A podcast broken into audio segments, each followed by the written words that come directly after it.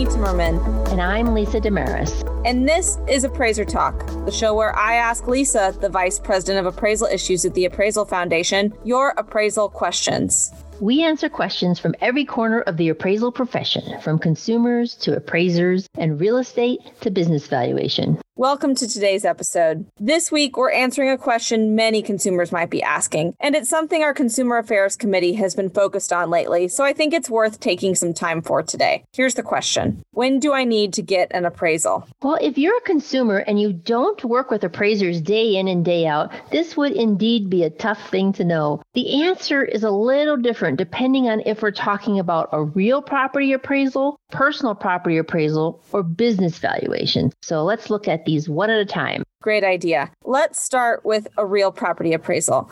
When might a property owner need to have a real property appraisal done? Well, there are a lot of life events that call for a real property appraiser for when you need to know the value of your home and your property. These can include, you know, buying or selling a home, filing an appeal to lower your assessed value, litigation involving a property, remodeling or refinancing your home, or even estate planning or settling the estate of somebody else that you know. Okay, that's pretty straightforward. Now, how would we answer that question for personal property appraisals? Well, it's actually pretty similar to real property in some ways. In fact, there is a very helpful memory device that personal property appraisers like to use that they commonly refer to as the seven Ds that would apply in most cases of personal property. I mean, and as I noted, as well as for real property. Again, those are all based around some type of major life event. The seven Ds are damage, donation, divorce, downsizing, disaster, debt, and death. And finally, when would someone need to get a business valuation done?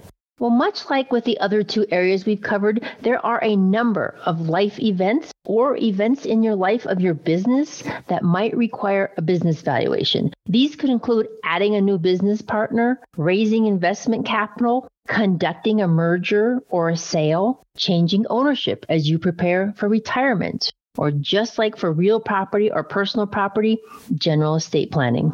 This was really helpful. I also want to let folks know that our Consumer Affairs Committee has developed some helpful videos answering these questions too. You'll find these linked in the show notes, or you can visit our YouTube page to watch each video. And just like with some of our prior podcasts, this podcast really just covers the very general basics. And there can be a lot of nuanced cases where you might find yourself in need of an appraisal. Typically, I find that if you're dealing with some type of legal or major life event where you need to fully understand the value of your asset, it is probably time to consider getting an appraisal. That way you can be sure that you're well informed when making any financial decisions involving these things. Thank you so much for joining us today. We hope you'll tune in each week to Appraiser Talk. You can send in your questions to me at Amy, A M Y, at appraisal foundation dot org, and you might just hear us answer it in a future episode. And don't forget to hit that subscribe button so you don't miss an episode. Appraiser Talk is available on Spotify, Apple Podcasts,